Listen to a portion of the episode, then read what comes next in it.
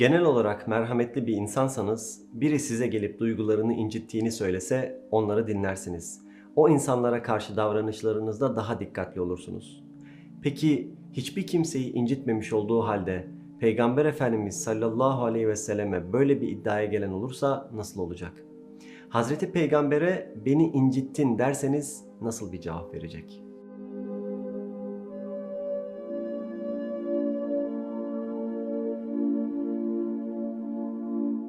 Daha önce de belirttiğimiz gibi Peygamber Efendimizin aleyhissalatü vesselam duygusal zekası o kadar yüksekti ki kimlerin ona kırgın olabileceğini anlayabiliyordu. Ki bir gün Hazreti Ayşe annemize senin ne zaman bana kızgın olduğunu bana söylemesen bile anlayabiliyorum demişti. Annemiz nasıl anlıyorsun diye sorunca çünkü benden razı olduğun zamanlarda Muhammed'in Rabbi üzerine yemin ediyorsun sallallahu aleyhi ve sellem. Fakat bana kırgın olduğu zamanlarda bir Rabbi İbrahim şeklinde yani İbrahim'in Rabbine yemin olsun ki diye söze başlıyorsun aleyhisselam. Efendimiz bir şeylerin ters gittiğini elbette hemen anlıyordu. Onun sallallahu aleyhi ve sellem yanında kendinizi iyi hissetmiyorsanız, incinmiş hissediyorsanız Efendimiz sallallahu aleyhi ve sellem bunu hemen fark eder, şefkatle ne olduğunu sorardı. Gergin ve riskli durumlarda bile herkes Efendimiz'den en mükemmelini bekler ve o da her zaman en mükemmeliyle yaşardı. Kur'an'da geçen meşhur hikayelerden biri de Abese suresinde anlatılan Abdullah İbni Ümmü Mektum'undur. Çok uzun olmayan ve son cüzde yer alan bir sure. Abdullah İbni Ümmü Mektum ama bir sahabeydi. Yani gözleri görmüyordu ve yoksulların ve zor durumda kalanların bir nevi temsilcisiydi. Bir gün Efendimiz sallallahu aleyhi ve sellem Kureyş'ten seçkin bir insan topluluğuyla konuşurken yani seçkin derken halkın gözünde seçkin. Henüz iman etmemiş ve belki de ilk defa bu mesajı dinlemek için Efendimizin karşısına çıkmışlar. Efendimiz de bu fırsatı değerlendirmek istiyor. Bir nevi eğer onlar hidayete ererse belki onlarca, yüzlerce kişinin de bu insanları takip etme ihtimali var. Ahiretlerini kurtarma ihtimali var. İşte tam o sırada Abdullah İbni Ümmü Mektum radıyallahu anh geldi ve orada neler yaşandığını bilmeden Efendimiz'e seslendi. Ya Resulallah Allah'ın sana öğrettiklerinden bana da öğret dedi. Efendimiz sallallahu aleyhi ve sellem ona cevap vermedi, abese yaptı. Yani kaşlarını çattı ve belki de yersiz olduğunu düşündüğü bu soruyla ilgilenmeden Kureyş'in seçkinleriyle konuşmaya devam etti. Farklı yorumların olduğundan haberdarız fakat Abese suresinin indirilmesinin en otantik yani en sahih sebebinin bu olay olduğunu söyleyebiliriz. Bir nevi Allah Efendimiz'e hata ettiğini söylüyor ve onun üzerinden biz müminlere bir ders veriyor. Peki bunun üzerine Efendimiz İbni Ümmü Mektum'a nasıl davrandı? Peygamber Efendimiz sallallahu aleyhi ve sellem ona selam verdi ve dedi ki Ey kendisinden dolayı Rabbimin beni azarladığı zat merhaba. Çok özel bir selamlama şekli. Efendimiz İbni Ümmü Mektum'un toplumda özel bir yeri olmasını sağladı, müezzinlik yaptırdı, normal insanlar gibi savaşa katılamayacağı halde İbni Ümmü Mektum'u savaşta sancak taşıyıcı olarak görevlendirdi. Savaşa katılmadığı durumlarda ise yani katılamadığı durumlarda ise Medine'yi ona emanet etti.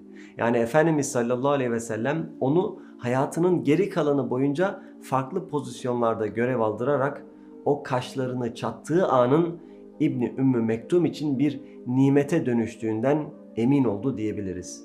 Başka bir hadise daha var. Bir savaş hazırlığı zamanında Efendimiz sallallahu aleyhi ve sellem birlikleri sıralamakla meşguldür ve ensardan olan Üseyd ibn Hudayr radıyallahu teala anh sürekli insanlarla konuşuyor ve onları güldürüyordur. Düşünün savaş hazırlığındasınız. Bir genç var yerinde durmuyor ve sürekli başkalarını güldürüyor. Efendimiz sallallahu aleyhi ve sellem asasıyla yahut kılıcıyla onu karnından hafifçe dürter. Bu durum anlaşılabilir çünkü Efendimiz sallallahu aleyhi ve sellem o esnada bir komutan ve insanları savaşa hazırlıyor. Fakat bu genç adam Efendimiz'e şöyle diyor. Kısas yapmama izin ver, kısas yapmayı hak ediyorum. Yani bana yaptığının aynısını ben de sana yapacağım. Efendimiz sallallahu aleyhi ve sellem ona ciddi misin diyebilirdi. Onu uyarabilirdi. Onu neden dürttüğünü açıklayabilirdi. Çünkü o da dahil herkes onun sakince durması ve sırayı bozmaması gerektiğini anlayabilirdi. Değil mi? Fakat bunun yerine Efendimiz sallallahu aleyhi ve sellem o gencin yanına gidiyor ve kısasını yap diyor.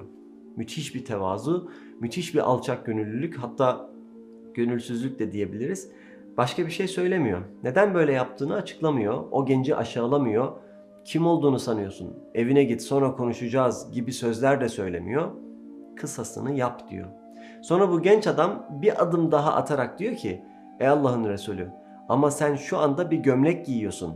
Fakat ben gömlek giymiyordum. Beni dürttüğünde canım daha çok yandı.